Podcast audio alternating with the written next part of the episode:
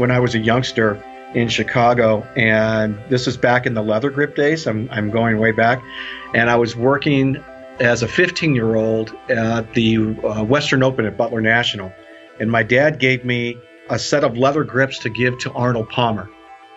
And when Mr. Palmer pulled into the uh, up to the clubhouse, I saw his car, and I'll never forget. He popped open his trunk, and I walked up to him and I said, "Mr. Palmer," I said, "I'd like to. Uh, my dad wanted me to give you these grips." And I was just a kid, right? I was 15 years old, and he looked at me and, and he rubbed my head and my hair, and he says, "Oh, you're Bobby's boy." And he took the grips, took the old grips. He had his golf bag there, stripped off the old leather, stripped on the new leather, put some electrical tape on it, and off he went to play. He did that all in about 10 minutes. so that's my favorite regripping story. Today, we are talking golf grips. Why are they the way they are? What are they made from? What's interesting about them? And all these weird questions about grips you probably don't think about on a regular basis. But good news, that's what this podcast is here for. You are listening to the Golf Science Lab podcast. My name is Cordie Walker, and I am on a mission to figure out how to improve the way that we learn and get better at golf. I've been able to travel all over the world and talk with leading instructors and researchers, learning how they're helping their students and what that means for you. So today we are talking golf grips. Our guest is Bob Lamkin. He is the Lamkin of Lamkin Golf Grips. Uh, it's a family business, now in its third generation. That's a fascinating enough story just to see a family business survive and thrive like that. It started with Bob's grandfather, a true startup out of a garage. He started making leather golf grips as a side gig while working at a leather shop in Chicago because Wilson came to that company, asked them to develop a leather grip for them. The company said no, but Elver Lamkin decided to make it work and figure it out. And it took off took off enough that uh, Bob Lamkin, who we're talking to today, his dad started working in the family business and they were really trying to figure out how to grow it uh, and what was next in this grip industry.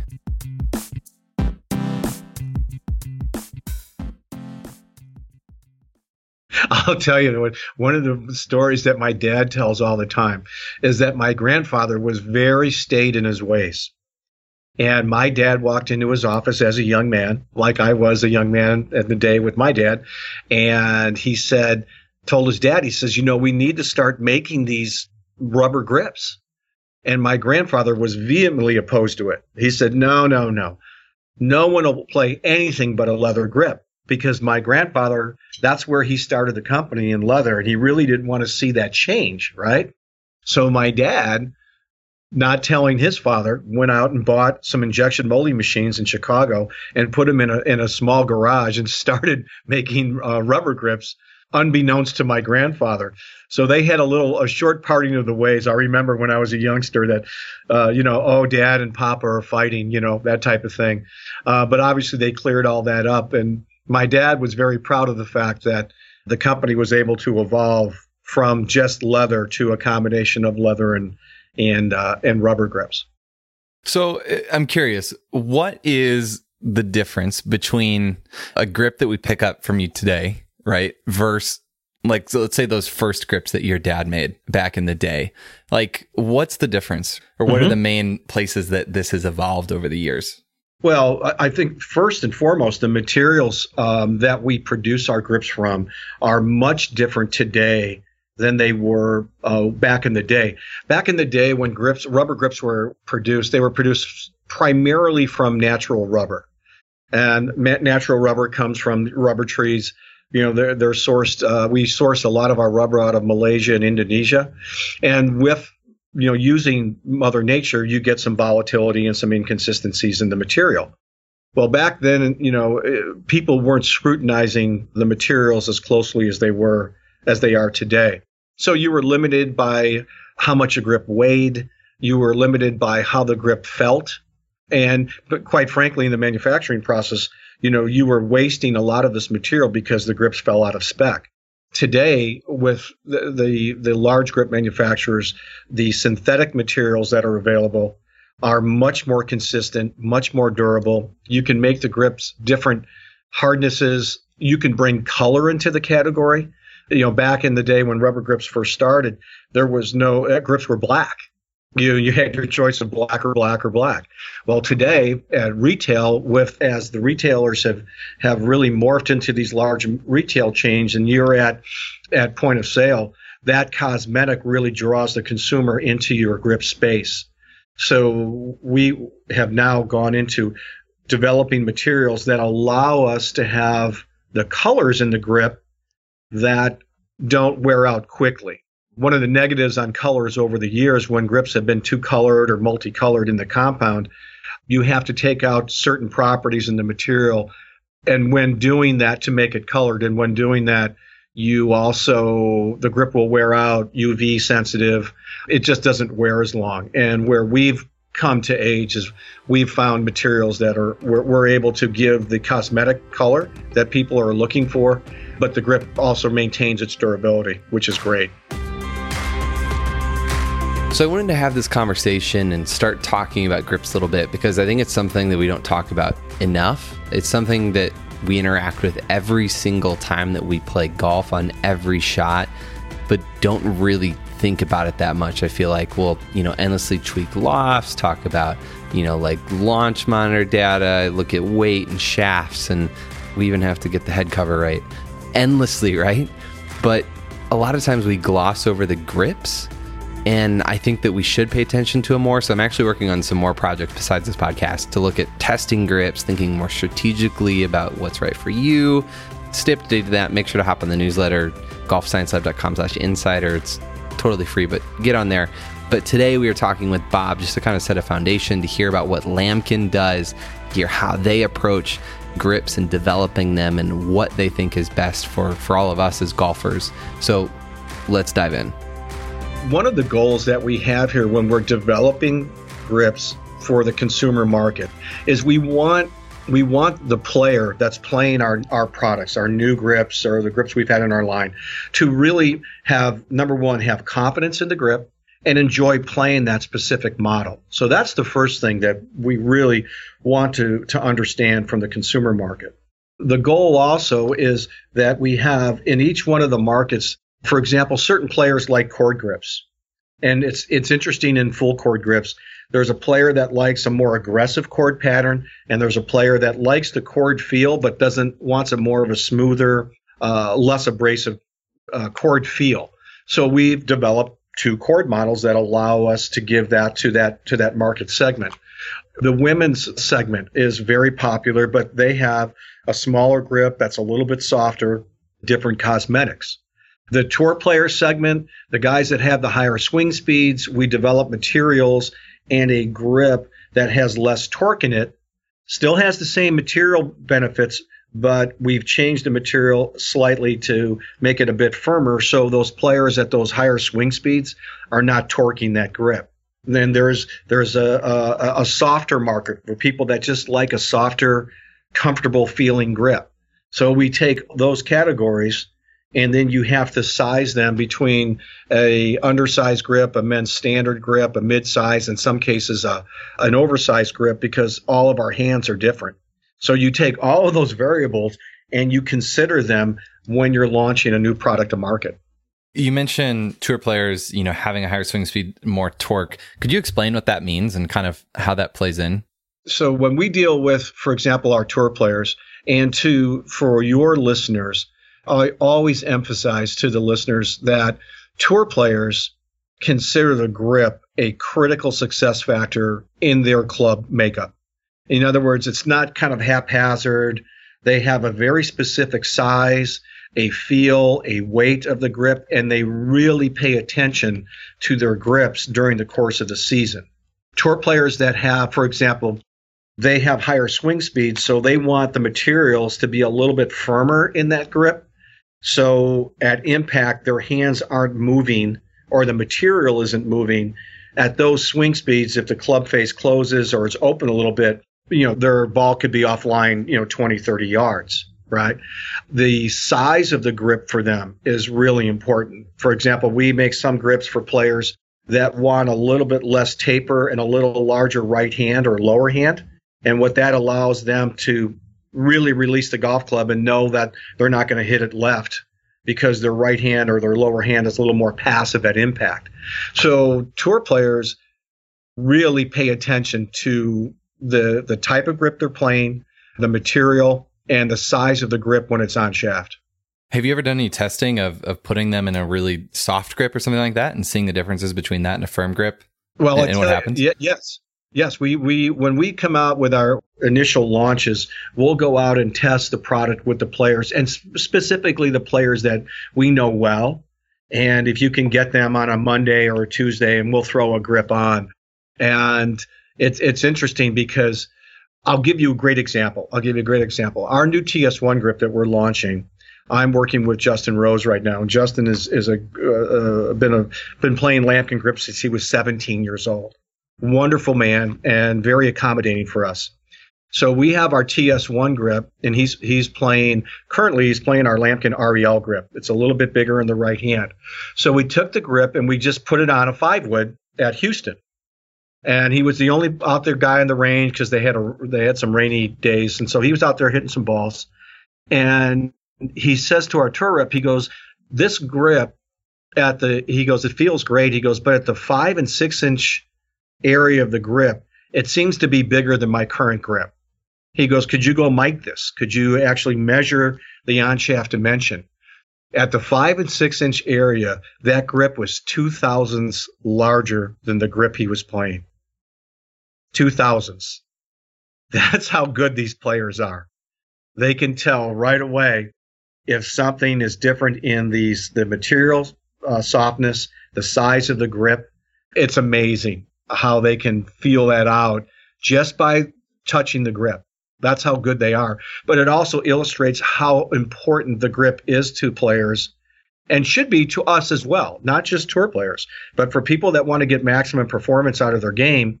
If the grip is not sized right, if it just doesn't feel comfortable to you, that's not going to be good when you're setting up to hit a golf shot. So, you know, for tour players and for people that really love to play and are and serious about you know their games and scoring, the right the right grip and the right feeling grip, the right size grip is very very important. Gotcha, gotcha. How do you determine what is a good size of grip? I always say it's it's fifty percent science and fifty percent feel. You know, we have on our website we have hand measurements, we have you know you, you can we kind of have a barometer of how you can size yourself if you're getting fitted the person that's regripping your clubs can give you an indication by where your fingers are lying in the grip itself if it's too big or too small. But people with some people with smaller hands like a larger grip and people with larger hands like a smaller grip. It's really what's comfortable to you and how you're marrying your hands on the golf club. If you feel that they're working in unison that's really what it's all about. So i always tell people to go in and and get the recommendation from your golf professional or from wherever you're getting your clubs regripped. And then you make the final decision on what feels comfortable to you. Gotcha. Gotcha. Have you done any testing or any, any research on what performs best for people or any indications? Is it, are you just looking at the hand measurements? Is that the primary one or if people are only to do one thing to figure out what they should, should do, what, what do you think that would be? Well, when I'm talking to players, to uh, when I'm out on my you know my weekend games or I'm out traveling and I'm playing with people, what I often ask them, I said, "What do you what do you really want to accomplish with your grip?" Right? They'll come to me first and foremost. Well, I like a cord feeling grip, or I like a rubber feeling grip, or you know they go that direction. And then when it comes to grip size, you know, I said, you know, if you want to there's a lot of things that go into this into your golf swing and your shot shape. But you know sometimes if your hands get too active in in the swing and you're hitting this for example if you're for a right-handed player if they're if they're constantly fighting left you might want to have a little bit larger grip that slows down the release of your hands and on the other side of the of the of the coin, if, if the player is a right-handed player is maybe fighting the right, the you know hitting the ball too far right or slicing it too much, you want to get a little bit smaller grip where your hands can actually catch up and release the club. So that's certainly not a cure-all for slices or hooks and that type of thing, but it can actually benefit you with your shot shape and the other place I go with the size of grips on this is when we're chipping and hitting bunker shots and pitches. you know, it's really important, I think, for to keep our hands a little passive what through the golf swing and a, a, a slightly larger grip will actually allow you to utilize the bounce in your sand wedge or keep the wedge the chip from from turning over so what i do is my grips pretty much are consistent from driver through my wedge but when i get into my sand wedge i have a, a slightly larger grip that keeps my hands a little bit more passive through the through the shot which uh, gives me a lot more consistency with that particular shot Gotcha, gotcha. Do you ever have tour players like Justin Rose? Uh, you mentioned the story of he could feel the difference, right? That tiny, tiny difference. Do they ever test different sizes of grips and different types of grips to see what is going on with their ball flight? To see if you know, even if it feels different or feels a little strange, that they're performing better. You know, the, sometimes you'll have players work with different size grips and and it, and you, and that's a really good question by the way because because uh, ball flight and the size of your grip does have a, a bearing on on your ball flight. When you get to the PGA tour guys are pretty much understanding what size grip they want and how they they want that grip to perform for them under pressure. So I don't see a lot of changing with the sizes the only change that there, or the only uh, evolution we've had a little bit in in the tour is that we are getting to grips that have a um, less taper. Uh, because they want to take the left side of the golf course out of play for a right-handed player, and they want to hit that hard cut, right? So that little bit larger lower hand on the grip, you know, it's a little bit larger. It helps them again, you know, not release the club so much to where the, the they're going to look at a two-way miss. So, and we've reflected that in, today in our um, in our grips that uh, the size of our grips in our Sonar and TS1 uh, and Comfort Grip, there is availability of, of, of, what we call a modern size. I call it Standard Plus and Midsize Plus, where the grip has a little bit less taper and it allows your hands to work in unison and not to oppose one another. And I I feel that, and we see this in our testing that that's very important for players not to have a dominant right hand in the swing. You want your hands with the right grip and working together during the course of your swing. What are some of the differences that you're seeing when you're testing this of of someone, you know, switching from that more of a taper to the the non kind of taper concept? Do you have any tests around that? Yeah, the feedback that we you know, we do a lot of it's a lot of the feedback that we get when we're developing is oral feedback. And when a player comes to me and we're, we're doing testing and the player goes, that feels great.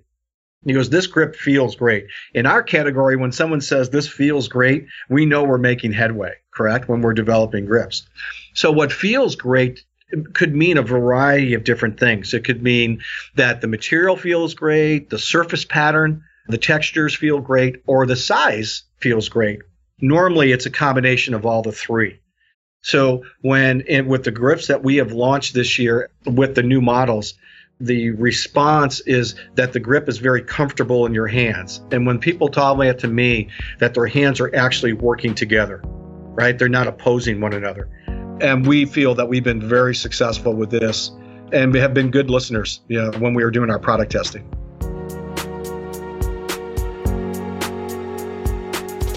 When people say that a grip feels tacky, it could be there's an element of our of our manufacturing process and and for your for your listeners is that Lamkin we're very vertically integrated. In other words, we take all of our materials in a raw state, we develop them into compounds, we mix them into compounds and we actually liquefy them into a liquid rubber and shoot it into a mold. We don't outsource any of that. So we have complete control over the process right? So when people are, are, are saying, okay, the grip is tacky, that could be what they could really be feeling is the surface texture of the grip, or they could be feeling how the grip's a little bit softer, right? And the material. It's really a combination of all three, right? Because I can make a grip with our new materials, we can make it a little bit firmer and also get that tacky feeling.